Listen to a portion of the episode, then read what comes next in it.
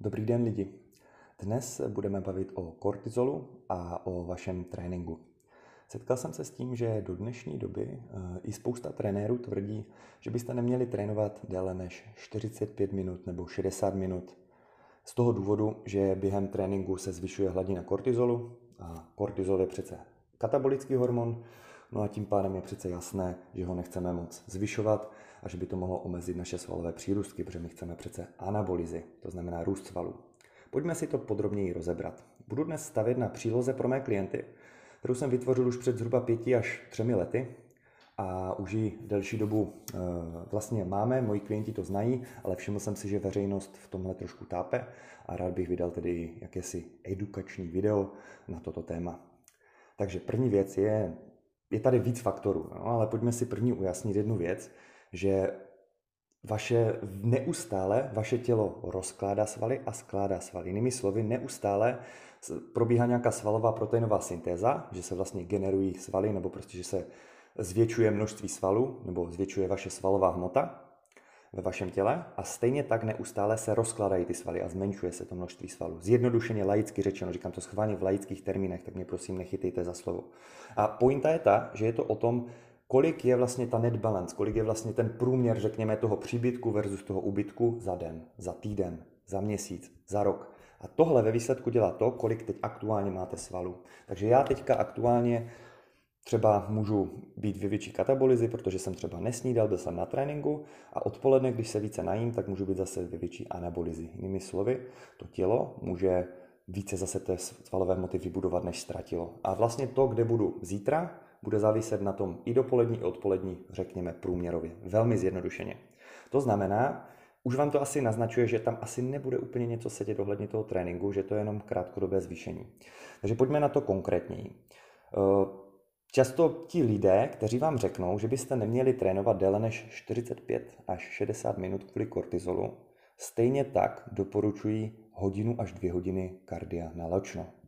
Což je totálně iracionální a pokud by ta jejich teze o tom kortizolu fungovala, tak to kardio nalačno 1 až 2 hodiny.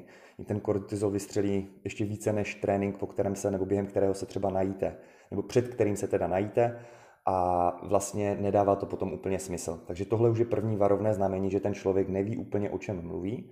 A když se podíváme na výzkumy třeba doktora Philipse, Stuart Phillips, tak se vlastně touto problematikou zabýval a má tam velmi zajímavé výzkumy, kde srovnával, který z hormonů vlastně během tréninku eh, vlastně nejvíce ovlivňuje nárůst svalové hmoty.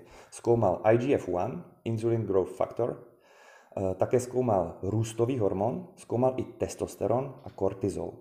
A který si myslíte, že z těchto hormonů měl největší korelaci s nárůstem svalové hmoty během tréninku?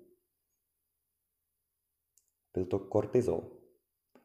A dává to smysl. Pojďme si to rozebrat podrobněji. Dost pravděpodobně jste si teď řekli něco jako, ale Martine, vždyť kortizol je katabolický hormon. hormon. To přece nedává smysl. Ano, kortizol je katabolický hormon, ale přechodné zvýšení těch hormonů je vlastně něco úplně jiného pro svalovou hmotu, než eh, vlastně nějaké dlouhodobé mm, změny těch hormonů. Takže když si vezmeme nějaký příklad, třeba přechodné zvýšení testosteronu během tréninku pro svalovou hmotu je něco úplně jiného, než když byste si začali třeba píchat testosteron jako kulturisté. To znamená, je rozdíl, když se eh, přechodně zvýší krátkodobě testosteron a je rozdíl, když ho máte dlouhodobě suprafyziologicky zvýšený. Suprafyziologicky znamená, že je to v hladině, do které to tělo nikdy s vlastní produkcí nepůjde, ale donutí ho, donutí ho tím například ti kulturisté tím, že ho dodávají přes tu jehlu. Nikomu nedoporučuji píchat si testosteron, pouze to uvádím jako příklad. To znamená, že jak u toho testosteronu, tak je to podobně u toho kortizolu. Je rozdíl, když si vlastně během tréninku zvýší ten kortizol a je rozdíl, když máte chronický stres každý den a ten kortizol máte zvýšený chronicky dlouhodobě, třeba z práce nebo z nějakých rodinných problémů. Pojďme si to tedy vysvětlit podrobněji. Katabolize je to vlastně palivo pro trénink, proto tam ten, uh, proto ten kortizol tam roste, protože vám vlastně mobilizuje to palivo, abyste mohli zase suplementovat ten trénink nebo doplnit do toho tréninku dost energie, abyste podali kvalitní výkon. No a vlastně v biochemii znamená katabolize, že z látek složitějších se stávají látky jednodušší. Takže například glykogen ve svalech je složitý sacharid, navázaný e, do komplexní formy. Ten se rozloží na glukózu, což už je jednoduchý cukr, který koluje v krvi. No a ten může jít do krve, může být využit mozkem pro energii, může být využit orgány, nebo může být využit třeba pro tu svalovou práci, třeba pro to cvičení. To je vlastně katabolický proces. Ale vemte si, že podporuje svalový výkon, podporuje to, co potřebujete během toho tréninku, když už tomu rozumíte a chápete trošku více tu biochemii, biochemickou složku. To znamená, vemte si, že to je docela zásadní věc, protože kdyby se vám stalo to, že by vám klesl krevní cukr, eh, tak se stanete nejprve cukrovářské koma a pak smrt. A jinými slovy, tělo nechce se stát nehybným. Tělo potřebuje mít neustále dostatek energie z toho důvodu, aby mohlo fungovat, chránit a tak dále. Z hlediska přežití je prostě důležité mít neustále dostatek energie na pohyb a na nějaké další procesy, mimo třeba vaše orgány samozřejmě. No a teďka vlastně výsledek těch, toho vlastně těch anabolických a katabolických procesů eh, jsou vlastně, když se to pořád rozkládá, pořád se to skládá, tak vlastně je to o tom net balance. To znamená, jak jsme si řekli, během toho dne, během toho týdne a tak dále celkově, kolik se těch látek rozloží a kolik se jich složí. To platí třeba pro tu svalovou hmotu. Eh, během toho cvičení jdou ty hormony nahoru, aby se právě mobilizovalo více palivo a to je vše. Jo? A lidé, kteří tvrdí, že je nesmysl, aby byl kortizol asociován s vlastně růstem svalové hmoty, tak jsou mimo, protože ono to dává smysl i logicky. Pojďme, pojďme si vlastně vysvětlit, co je to korelace a co je to kauzalita. To je další věc, kterou bych rád tady v tomto tématu rozebral.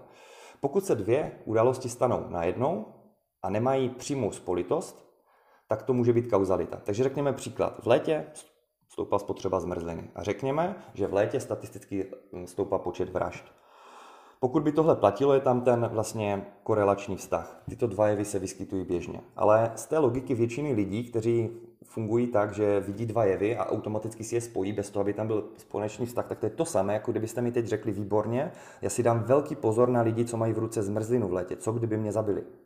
Chápete, co tím chci říct? Tam není naprosto žádná souvislost mezi zmrzlinou a mezi vraždami, ale během léta prostě fakticky roste spotřeba zmrzliny a třeba roste spot, uh, počet vražd. Teoreticky, chápete pointu. To znamená, že je samozřejmě uh, rozdíl mezi tímhle a potom mezi kauzálním vztahem, tedy příčinným vztahem, kdy jedna věc se stane a druhá věc následuje v přímém vztahu. Že například Kuba Kijovský, můj kolega, když mi dá ráno pěstí, tak mi praskne lepka. To se stane nevyhnutelně. Jinými slovy, příčina, tš, následek. Je to jasné. Jo, tady není o čem pochybovat. A je velmi důležité rozumět tímto souvislostem a je to z toho důvodu, že lidi, vy když tomuhle nebudete rozumět, tak nebudete schopni ověřovat si, když vám někdo něco říká, chápat vědu, chápat fakta a budete vlastně jenom dogmaticky opakovat to, co jste někde četli. Pojďme si to tedy ještě jednou zhrnout. Kortizol je rozhodně katabolický hormon. Ale Martine, jak je možné, že pak přechodné nárůsty kortizolu během tréninku korespondují s růstem svalů nejvíce ze všech hormonů? Prostě proto, že si vemte, zamyslete se nad tím, který trénink vyprodukuje nejvíc kortizolu. Když je to, řekněme, stresový hormon a hormon, který mobilizuje palivo. No je to ten, který bude velmi stresující, bavíme se o metabolickém stresu, a bude způsobovat velké množství svalového poškození. A právě tyhle ty vlastně stresory se potom objeví i více kortizolu ve výsledku. Vemte si ale, že tohle je nejúčinnější způsob tréninku na svalovou hmotu. Takhle přece trénují kulturisti, mistři nabírání svalové hmoty. A je tedy velmi, roz, velmi zásadní rozdíl mezi přechodným navýšením a dlouhodobým navýšením hodnoty tohoto hormonu. Znamená, je sice velmi krásné, že v nějakém denní době se vám vyplaví více testosteronu, ale nedá se to srovnat s efektem, když je někdo denně si aplikuje ty několika násobné dávky toho testosteronu. A e, ještě další věc je, že samozřejmě je rozdíl, kolik je ta fyziologická hranice, to znamená například, jestli si dáte kotvičník a zvýší vám to trošku, třeba o 30% testosteron, ale pořád jste ve fyziologickém rozmezí, tak to nemusí mít nějaký signifikantní vliv na vaše svalový růst. A mimochodem ani nemá ten kotvičník. Ale když si dáte, dopravíte do těla několikanásobnou dávku toho, kolik by to tělo vůbec vyprodukovalo, to už je suprafyziologicky a tam už to třeba může mít ten další vliv. To je důležité si lidi, prosím vás, uvědomit. Já to beru tak, že ten trénink uh, vysvětluji většinou lidem velmi laicky jako vakcínu. Prostě trénink je stresor, akutní stresor, že teď si jdu zacvičit, dám tomu tělu signál, dívej se tělo. Tady, tadle, tohle je tvoje slabina, potřebujeme to zlepšit, je to důležité pro naše přežití. Tělo se přizpůsobí, zlepší se do příště a bude vlastně silnější. Jo? Takže doufám, že se vám tohleto video bude líbit, že to trošku ujasní ty souvislosti kolem kortizolu. Můžeme to případně rozebrat třeba více, ale myslím si, že tohle vám v podstatě stačí. Můžeme se příště zaměřit třeba na růstový hormon či na další témata. Myslíte si, lidi, je růstový hormon anabolický pro svalovou hmotu? Nebavíme se o pojivových tkáních, o svalové hmotě. Dejte mi vědět do komentářů, zajímá mě váš názor. Doufám, že se vám moje produkce líbí a be effective.